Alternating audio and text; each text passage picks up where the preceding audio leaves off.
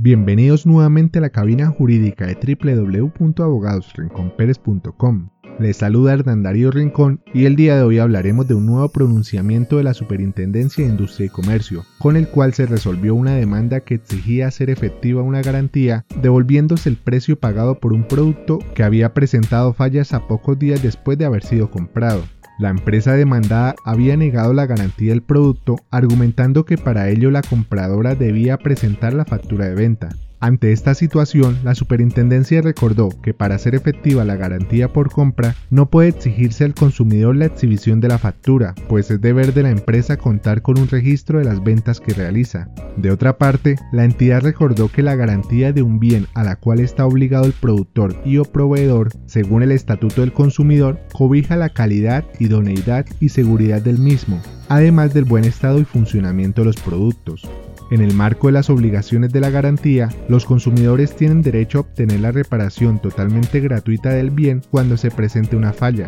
y en caso de repetirse, podrán obtener a su elección una nueva reparación, la devolución total o parcial del precio pagado, o el cambio del bien por otro de la misma especie, similares características o especificaciones técnicas. En el caso de la prestación de servicios, cuando existe incumplimiento por parte del proveedor, el consumidor tiene el derecho a exigir que se preste el servicio en las condiciones originalmente pactadas o la devolución del precio pagado. Consúltanos sobre este y diversos temas en www.abogadosrinconperes.com.